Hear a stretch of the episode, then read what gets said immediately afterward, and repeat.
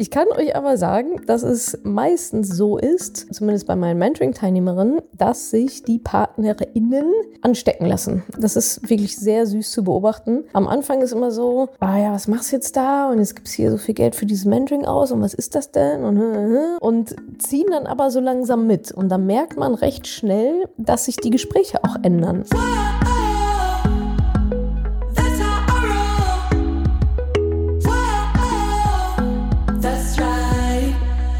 Salut, Money Pennies, herzlich willkommen zu einer neuen Ausgabe des Money Calls. Alle Infos dazu findet ihr unter madamoneypenny.de slash moneycall. Da findet ihr auch die Telefonnummer, unter der ihr mir eure Sprachnachrichten schicken könnt, sodass ich die dann hier im Podcast beantworte. An dieser Stelle nochmal der kleine Hinweis, es ist mittlerweile Mai. Ich denke, ihr habt alle meine Ankündigungen gesehen, dass ich ab Juni Babypause mache. Erstmal auf, ja, quasi unbestimmte Zeit, aber schon etwas länger. Von daher, falls ihr noch ins Mentoring wollt und mich dabei haben wollt im Mentoring, dann ist jetzt sozusagen die letzte Chance, nochmal richtig abzubiegen. Schreibt mir bei Instagram eine Nachricht mit dem Stichwort Fastlane. Alle, die es da jetzt nicht reinschaffen, unendlich viele Plätze haben wir auch nicht. Keine Angst, das Mentoring geht natürlich weiter und auch mit ganz vielen tollen Coaches. Ich bin ja mittlerweile eh nur noch eine Coachin von sieben und die anderen rocken das sehr, sehr cool. Wer allerdings sagt, hey, ich habe Bock mit Natascha auch live zu quatschen, jetzt oder die nächsten Monate erstmal nicht mehr. So, so viel dazu. Im Money Call gab es wieder tolle Fragen von euch. Es ging um Kosten für einen Sparplan. Welche Kosten kommen auf einen zu? Worauf geht es zu achten? Wonach sollte ich meine Bank auswählen? Dann 50 Euro für Kids anlegen. Wie soll ich das eigentlich machen? Wie bringe ich meinen Mann dazu, sich auch endlich mal um seine Finanzen zu kümmern? Dann ist eine vermietete Wohnung ein gutes Investment neben einem ETF-Sparplan. Vor- und Nachteile habe ich da so ein bisschen ja, herausgearbeitet. Und zu guter Letzt Robo-Advisor. Ab wann, unter welchen oder unter welchen Umständen macht es Sinn, mittels eines Robo-Advisors zu investieren, anstatt es selbst zu machen? Da wurden ein paar Vor- und Nachteile in der Frage verpackt die ich so nicht gelten lasse, natürlich, wie ihr euch vorstellen könnt. also viel Spaß bei dieser Folge und Mentoring Fastlane schreibt mir einfach über Instagram. Und dann freue ich mich drauf, euch da dann noch auf dem letzten Drücker hoffentlich begrüßen und begleiten zu dürfen. Hallo Natascha, vielen lieben Dank für die Option, Fragen zu stellen. Meine bezieht sich auf das Thema Kostenprognose. Es ging darum, dass ich dabei war, bei einem Postbankdepot einen ETF-Sparplan abzuschließen und im Rahmen des Prozesses wurden auch die grundsätzlichen Kosten aufgelistet bzw. dargestellt. Dargestellt an einer fünfjährigen Haltedauer. Einstiegskosten seien auf 0%, jährliche laufende Kosten 0,44%. Und dann ging es ums Thema Ausstiegskosten. Und dort war dann ein Prozentsatz von 42 genannt, welcher mir allerdings sich nicht näher erschließt. Ich habe die Bank auch schon gefragt, noch keine Antwort erhalten. Und das Internet hat mir auch nicht sofort eine Antwort gegeben. Deshalb kommt deine Option jetzt genau richtig. Ich würde mich sehr freuen, wenn das Thema Ausstiegskosten von ETF-Sparplänen ja, angesprochen werden könnte. Und vielleicht auch ist es eine Besonderheit bei der Postbank. Gibt es da andere Anbieter, die das gar nicht so haben? Lieben Dank für all deine Arbeit, die du tust. Ich weiß nicht, wo du da reingeraten bist, aber es klingt alles ein bisschen komisch. Also erstens mal bei der Postbank macht man kein Depot auf. Das ist ja vollkommener Quatsch. Viel zu teuer, viel zu, also altbacken. Da gibt es ja heutzutage viel, viel bessere Varianten. Also wahrscheinlich, ich gehe mal davon aus, dass du eh schon ein Konto bei der Postbank hast und dir dachtest, das wäre jetzt irgendwie der schlauste, cleverste, günstigste Weg ist es aber definitiv nicht. Da lohnt es sich mal über den Tellerrand hinauszuschauen. Ich meine, es gibt ja heutzutage Broker, die so gut wie kostenlos sind, wo du halt einen kostenlosen Sparplan einrichten kannst. Da gibt es auch diejenigen, wo du drei Euro Flatrate bezahlst pro Monat und dann alles Mögliche hin und her traden kannst oder mehr oder weniger. Also schau dich da einfach mal ein bisschen um. Ja, also entweder du hast so eine Flatrate, für ein paar Euro im Monat und kannst dann damit dann machen, was du willst. Oder du hast halt keine kleine Flatrate und zahlst dafür dann eine bestimmte Ordergebühr an den Broker. Aber in der Regel sind Sparpläne sowieso kostenfrei.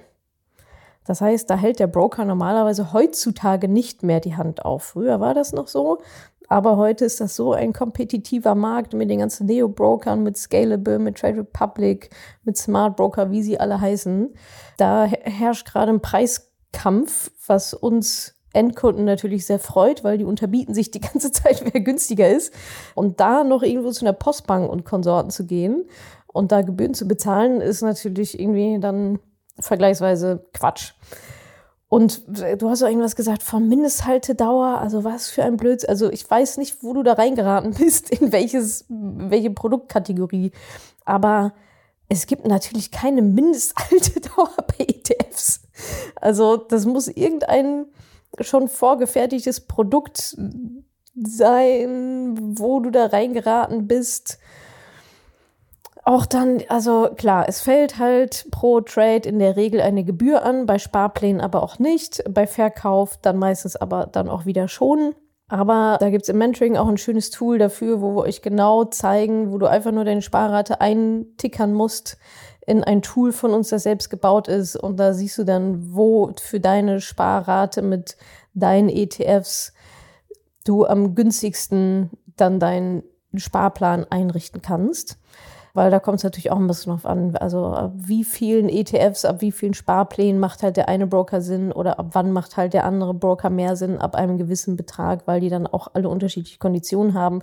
Aber so oder so findet ihr alle Konditionen, alle Preise in dem Preis-Leistungsverzeichnis bei eurer Bank, bei eurem Broker. Da muss das alles drinstehen, da steht das auch alles drin. Also ja, aber jetzt zu ja, Postbank und Co. ist jetzt definitiv nicht die erste Anlaufstelle für eine Depoteröffnung. Und auch, also wie gesagt, diese Kosten und Mindesthaltedauer und so weiter, das klingt alles extrem komisch.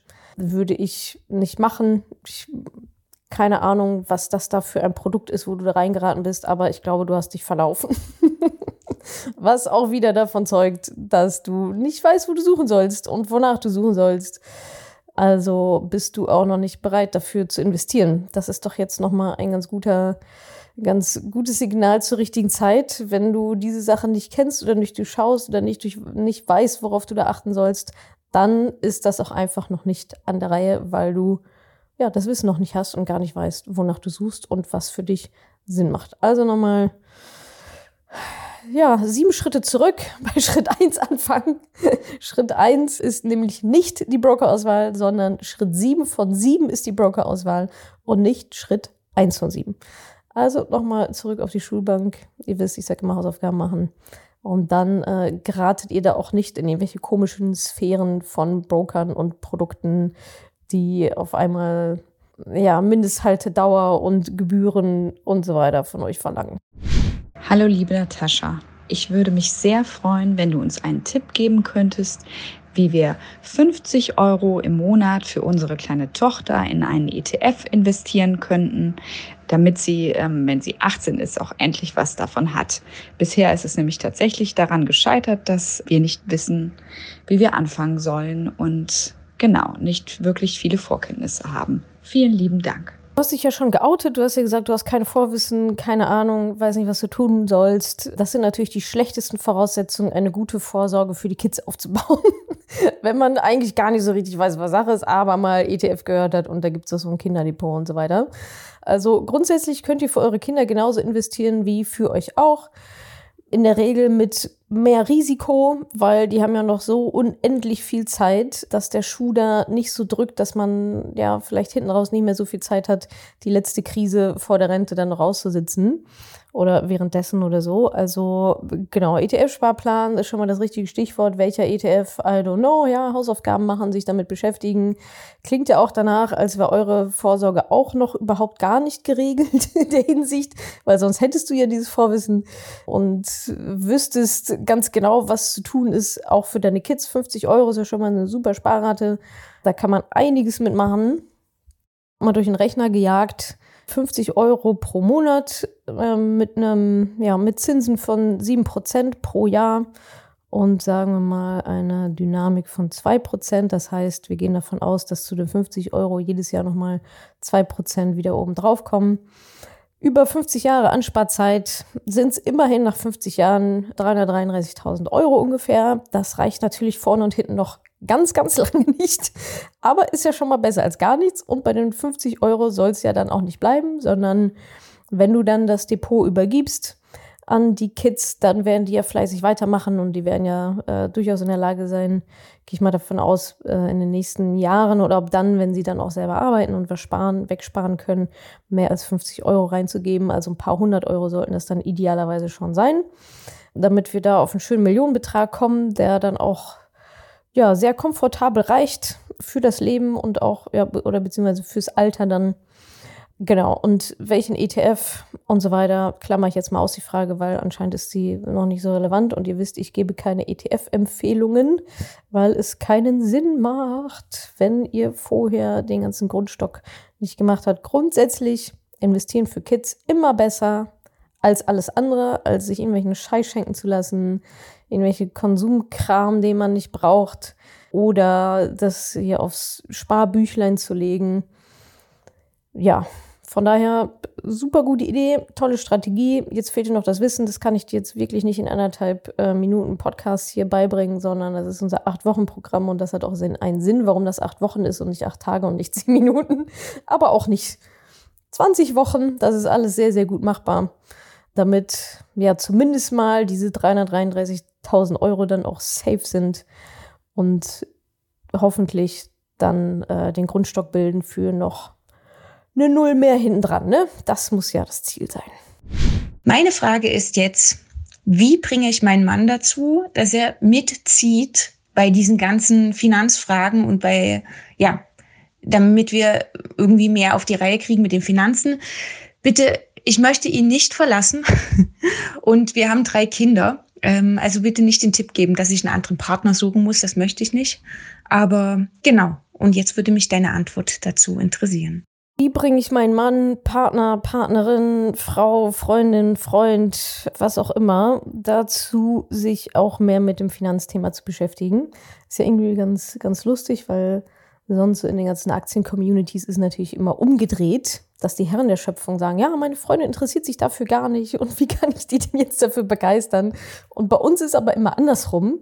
Das ist auch eine Frage, die wir im Mentoring immer heiß diskutieren und wo es immer sehr schön Erfahrungsaustausch auch gibt zu dem Thema, weil die Ladies da natürlich jetzt voll gepackt sind mit Finanzwissen von, also bis oben hin und noch mehr und da ihre Strategie haben und so weiter. Und Partner, Partnerin sitzen dann manchmal daneben und denken sich, boah, was macht die denn da jetzt schon wieder für Kram? Ich kann euch aber sagen, dass es meistens so ist, zumindest bei meinen Mentoring-Teilnehmerinnen, dass sich die PartnerInnen anstecken lassen. Also am Anfang, das ist wirklich sehr süß zu beobachten, am Anfang ist immer so, ah ja, was machst du jetzt da? Und jetzt gibt's hier so viel Geld für dieses Mentoring aus und was ist das denn? Und, und die meisten, meistens haben die äh, Männer dann auch schon irgendwie was gemacht, wissen aber natürlich auch nicht was, weil woher auch. Und ziehen dann aber so langsam mit. Und dann merkt man recht schnell, dass sich die Gespräche auch ändern und dass es plötzlich ja, auch beim Thema Finanzen deutlich auf Augenhöhe auf einmal passiert oder dass die Frau, die das Mentoring gemacht hat, an der anderen Person, ja, wissenstechnisch und vielleicht auch vom Selbstbewusstsein her so ein bisschen vorbeizieht. Und dann müssen die nämlich wieder aufschließen. Also das passiert oftmals parallel. Und zwar, indem du dich damit beschäftigst. Da weiß ich jetzt nicht, wie weit du da bist oder ob du diesen Prozess schon durchlaufen hast. Würde mich fast wundern, wenn du schon komplett fit bist und das so ganz alleine gemacht hast und der Mann so gar kein, gar kein, gar kein Blut geleckt hätte. Aber oftmals ist es so, dass halt eine von beiden das Mentoring macht oder sich wie auch immer damit beschäftigt und das halt durchzieht und dann auch vielleicht sogar eine Art von Vorbild ist für die zweite Person da im Bunde. Und dass es eher so ein passives Mitnehmen ist. Also es ist jetzt nicht super aktiv, hey, ich mache das jetzt hier und du musst das jetzt auch machen und jetzt setze ich mal hin und dann erkläre ich dir das, das funktioniert meiner Erfahrung nach nicht. Und auch von den Stories, die ich so von meinen Mentoring-Teilnehmerinnen höre, ist das nicht der Weg, sondern der Weg ist, es selber zu machen, zwischendurch mal was fallen zu lassen, Ich meine, Mentoring ist dann die Videos zu gucken, sind, dann liegt das Workbook da, dann telefoniert ihr mit eurer Badine, dann habt ihr die Live-Calls, da stellt ihr eure Fragen, dann könnt ihr um die und die Uhrzeit, könnt ihr dann leider nicht auf dem Sofa sitzen und Netflix gucken, weil ihr habt ja den Live-Call und dann hört ihr das noch nach und beim Spazierengehen und so weiter, sodass die andere Person, Partner, Partnerin gar nicht anders kann, als auch damit in irgendeiner Weise konfrontiert zu werden. Natürlich nicht so krass wie ihr, wenn ihr da selber drinsteckt im Programm. Aber natürlich hinterlässt das Spuren, weil ihr euch dadurch ja auch verändert. Im positiven Sinne natürlich. Wissen aneignet, andere Gesprächsthemen habt. Sicherlich das dann auch mal anstößt. So, ja, ich führe jetzt hier ein Haushaltsbuch und wollen wir nicht auch eins zusammenführen für den gesamten Haushalt? Ah ja, gute Idee. Bumm. Dann ist ja, ja, dann ist ja schon mal ein guter Schritt getan hin zu einer gemeinsamen ja, Finanzplanung, Kommunikation. Das ist oftmals so ein erste, so eine erste Eintrittstür. Selber Haushaltsbuch zu führen und natürlich macht es dann auch Sinn, wenn man in einem gemeinsamen Haushalt lebt mit gemeinsamen Einnahmen und auch Ausgaben, das auszuweiten auf die gesamte Familie. Das könnt ihr mit einer App machen, das könnt ihr, also manchmal bekommt ihr dann auch eine Vorlage für eine Tabelle von mir. Und schwuppdiwupp ist ja dann der andere mit involviert. Und wirklich sehr, sehr selten sträuben sich dann die anderen dagegen. Also in der Regel, also das habe ich eigentlich noch nie so gesehen. Manchmal dauert es dann so ein bisschen. Manche brauchen ein bisschen länger, aber lassen sich da dann auch früher oder später mit reinziehen. Und ihr werdet auch andere Gespräche dann einfach führen, weil ihr andere, weil ihr dann als die Frauen andere Themen auch ansprecht und mit anderen Antennen durch die Gegend lauft und eure Ausgaben noch mal ein bisschen challenge und euch die Versicherung anguckt. Und dann auf einmal geht es dann an eine Strategie und Risiko. Darüber kann man sich ja auch austauschen. Ne? So, was denkst du denn? Wie risikobereit bin ich denn so? Oder als wie stressresistent würdest du mich denn einschätzen? Und übrigens, ja, wie war das jetzt eigentlich mit dem, mit dem Haus, mit dem Eigenheim? Wollen wir das noch machen oder nicht? Soll ich das hier mit einplanen? Wie wollen wir das denn tun? Ja, also ihr macht quasi euer Ding auf eurer Schiene und natürlich gibt es immer wieder kleine Abzweigungen, kleine Kreuzungen, wo ihr logischerweise, wenn ihr in einer Partnerschaft seid, mal rüber guckt und die Person mit reinholt und sagt, hey, ach, also ich würde das jetzt gerne planen, will ich jetzt nicht alleine machen, weil betrifft ja uns beide. Was meinst du denn dazu? Und so Stück für Stück geht es dann halt los. Aber was nicht funktioniert, ist oberlehrerhaft zu sagen, ich mache das jetzt, du musst das jetzt auch machen. Setz dich hin und jetzt machen wir dies, das, 1, 2, 3, 4 und zwar alles an diesem Wochenende. Wir machen jetzt ein Wochenendseminar, ich bringe dir das alles bei. Da hat ja kein normaler Mensch Bock drauf. Jetzt weiß ich ja nicht, was du schon so versucht hast an Methoden, aber das ist so die, die meines Erachtens am allerbesten von allen funktioniert. Also eher ein Mitnehmen, also vorangehen, zwischendurch mal einchecken, mitnehmen, Fragen stellen, gemeinsam planen. Und dann wird das schon auch abfärben, weil du auch dann ein komplett anderes Geld-Mindset, nicht nur Geld-Mindset, sondern generell auch andere, das Leben wahrscheinlich durch eine andere Brille sehen wirst als vorher. Und natürlich ist das super interessant für die Partnerschaft, weil es andere Gesprächsthemen geben wird. Und ja, weil das ja auch nochmal aufregend sein kann, so eine andere Facette in der Beziehung ähm, an dir auch zu sehen und dann auch gemeinsam zu beleuchten. Also da würde ich mir gar nicht so große Sorgen machen, wenn du dein Ding machst und das eine coole Person ist an deiner Seite und ihr ähnliche Werte habt und ein ähnliches Mindset. Dann ja, braucht es nur einen, der den Anfang macht. Und der andere lässt sich dann in der Regel sehr schön mitziehen und macht dann hoffentlich dann auch seine und ihre Hausaufgaben direkt mit und dann macht es einfach zusammen. Hallo Natascha. Mein ETF-Sparplan, der läuft fleißig jeden Monat. Jetzt überlege ich als zusätzlichen Baustein in eine kleine Wohnung zu investieren, um die zu vermieten. Mich interessiert, wie sind da deine Gedanken zu?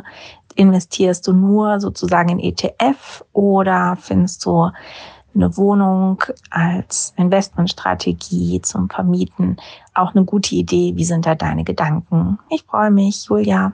Hallo Julia, danke für deine Frage. Also eine vermietete Immobilie ist erstmal grundsätzlich keine schlechte Idee für ein Investment. Muss natürlich alles gut durchgerechnet sein. Ich meine, du vermietest das Ding ja dann, um halt Cashflow damit zu generieren. Das heißt, das sollte dann auch Cashflow positiv sein, das ganze Ding, was auch nicht alle Wohnungen sind und alle Immobilien übrigens.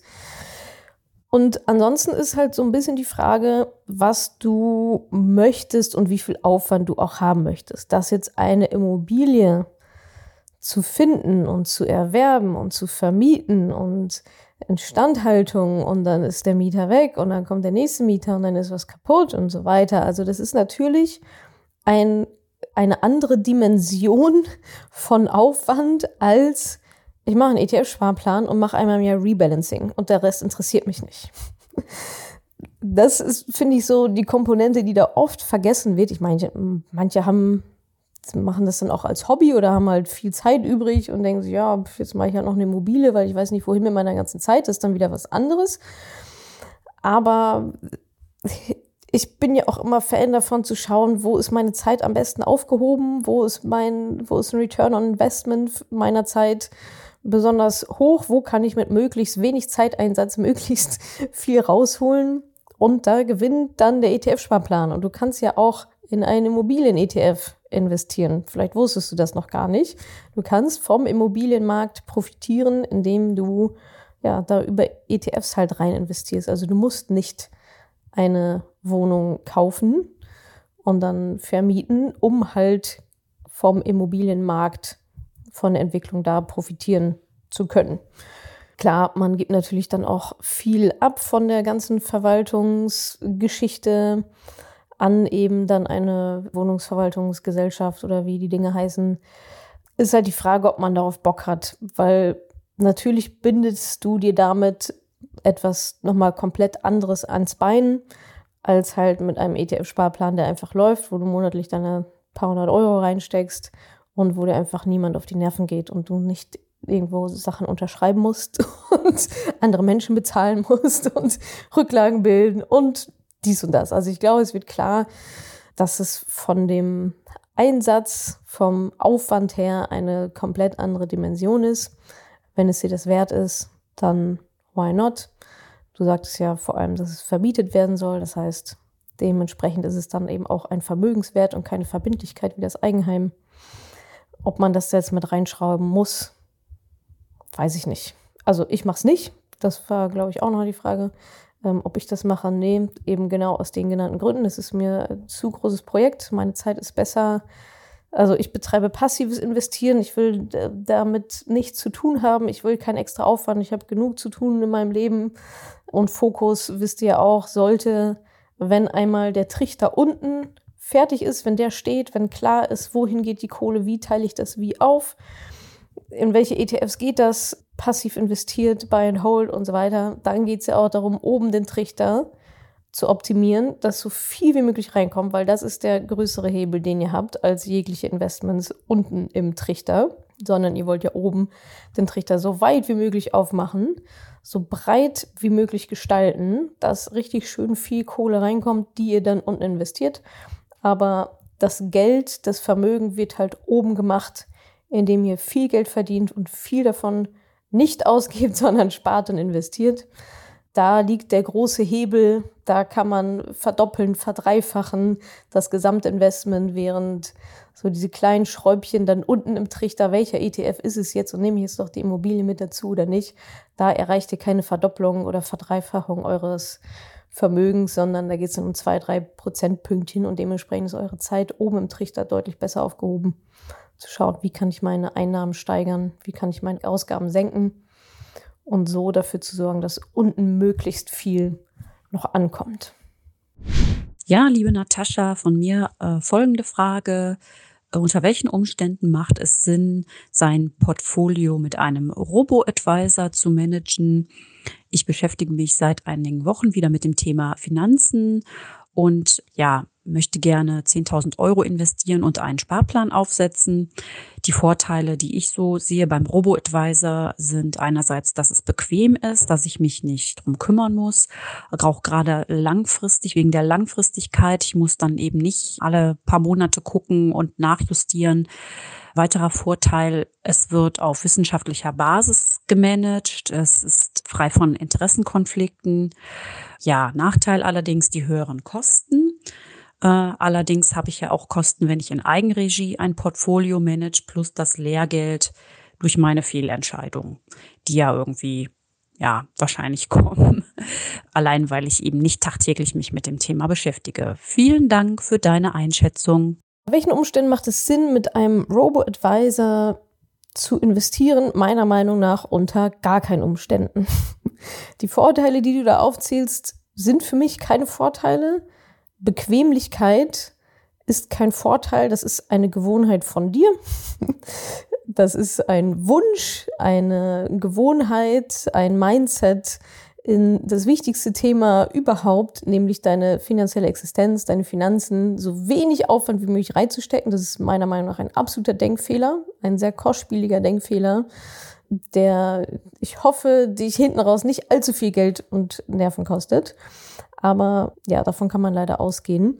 Interessenskonflikte, ja, hast du ja auch nicht, wenn du es selber machst. Also, was ist da für Interessenskonflikte? Also einmal, ja, einmal vergleichst du es RoboAdvisor versus selber machen, das ist RoboAdvisor bequemer, dann vergleichst du RoboAdvisor mit einem Berater das zu übergeben. Ja, das sind keine Interessenskonflikte, hast du aber, wenn du selber machst, auch nicht. Also du vergleichst manchmal Äpfel mit Birnen und dann Äpfel mit Pflaumen und dann wieder Äpfel mit Äpfeln. Also, ja, ich meine, was soll ich dazu sagen? Also, dass ich Team selber machen bin, steht ja einfach überall und auch groß auf meiner Stirn. Wie du schon richtig gesagt hast, kostet halt Geld. Und auch der Vorteil, dass du dich dann nicht jeden Tag damit beschäftigen musst, ist halt auch Murks, weil das musst du halt auch nicht, wenn du es selber machst. Also da ist noch ganz viel Fehlinformation bei dir, was dazu führt, dass die Robo-Advisor auf einmal irgendwie gut wegkommen bei dir. Ähm, natürlich hast du auch Kosten, wenn du es selber machst. Ja, selbstverständlich, aber ja nicht die gleichen. so. Kannst ja nicht ein Prozent mit 0,35 Prozent an Kosten vergleichen, beispielsweise. Das ist, das funktioniert ja nicht. Wissenschaftlich, ja, ist das, was du selber machst, auch wenn du es bei mir lernst. Es ist auch wissenschaftlich. Das fällt ja nicht vom Himmel. Das ziehe ich mir ja nicht irgendwie aus den Ohren, das Portfolio, sondern ist auch wissenschaftlich aufgebaut. Plus, die Robo-Advisor haben in der letzten Krise mal richtig schön verkackt. Da haben nämlich deren hochwissenschaftliche Dinger den auch überhaupt nichts genutzt. Da haben die genau zur falschen Zeit genau das Falsche gemacht und Leute haben da einfach sehr viel Geld verloren, weil am Ende ist das ein Algorithmus, der halt gebaut ist, da, in dem halt Regeln gelten. Das war jetzt mal die erste Krise, die die Robo-Advisor mitmachen mussten. Mit Bravour gefailt alle, die es selber gemacht haben und die einfach nichts gemacht haben, die Füße stillgehalten haben, haben schnell, sind schnell wieder auf Null gekommen und in die Gewinnzone. Und bei Robos war das leider genau das Gegenteil der Fall, wofür sich ja einige auch rechtfertigen mussten, haben sich dann auch entschuldigt. Ja, okay, nützt mir auch nichts am Ende des Tages. Also RoboAdvisor, teuer, ihr gebt die Verantwortung wieder ab. Vermeintliche Vorteile sind keine Vorteile, weil es den Nachteil auf der anderen Vergleichsseite nicht gibt. Wenn ihr das selber macht, ja, dann müsst ihr euch einmal mit dem Arsch hinsetzen und das mal machen. Willkommen im Leben, ja, wo man sich um wichtige Themen einfach mal kümmert, anstatt die abzugeben an irgendeinen Algorithmus, an irgendeine Intelligenz, die sich irgendjemand ausgedacht hat. da muss man das ja immer selber machen. Und dann musst du auch weder täglich noch irgendwie äh, alle paar Monate da reingucken, sondern nämlich genau einmal im Jahr machen wir Rebalancing, dauert eine Stunde. Äh, und ansonsten kannst du das halt so laufen lassen, wie es ist. Das Argument war ja noch, dass du Fehler machen würdest, die der Robo nicht machen würde. Ist auch Murks. Weil, wie gesagt, Robos machen auch Fehler. Und historisch gesehen in der letzten Krise haben wir das auch, ja, konnten wir das alles sehr schön von außen beobachten. Ich hoffe, ihr auch von außen und nicht von innen. Und auch da wieder, ja, dann sorg doch einfach dafür, dass du keine Fehler machst. Punkt. Das also, man muss ja nicht Fehler machen. Man kann sie auch einfach bleiben lassen, wenn man weiß, welche Fehler es gibt und wie man sie vermeidet. Tada! Und es gibt auch nicht jeden Tag Fehler zu vermeiden, sondern einmal am Anfang und dann zwischendurch nochmal ein paar. Das sind aber alles Grundsätze, die ihr mittlerweile auch kennt wie man sich in einer Krise verhalten sollte. Und dann, damit ist die Sache dann auch durch. Also da gibt es keine Pluspunkte aus meiner Sicht bei Robo-Advisern. Von daher, ja, gewinnt, selber machen. Hinsetzen, Wissen aneignen, danach handeln. Kannst du deine Strategie anpassen, wenn du willst, musst du aber nicht. Kannst deinen Kindern das beibringen, kannst deinen Eltern das beibringen, whatever. Spaß dabei noch Geld hast also nicht die hohen Gebühren und weißt einfach, was du tust und bist in der Selbstermächtigung, anstatt ja, deine finanzielle Existenz, deine Rente an einen Algorithmus zu knüpfen. Klingt für mich irgendwie sehr plausibel. Danke, dass du diese Podcast-Folge angehört hast. Wenn du noch mehr Tipps, Tricks und Inspiration möchtest, folge mir doch einfach auf Instagram und auf Facebook. Dort gibt es übrigens auch regelmäßige Live-Events mit mir. Und außerdem in der Madame Moneypenny Facebook-Gruppe, in der nur Frauen zugelassen sind, kannst du all deine Fragen loswerden. Also, folg mir gerne auf Instagram und auf Facebook und komm unbedingt in die Ladies Only Madame Moneypenny Facebook-Gruppe. Wir sehen uns dort. Ich freue mich auf dich.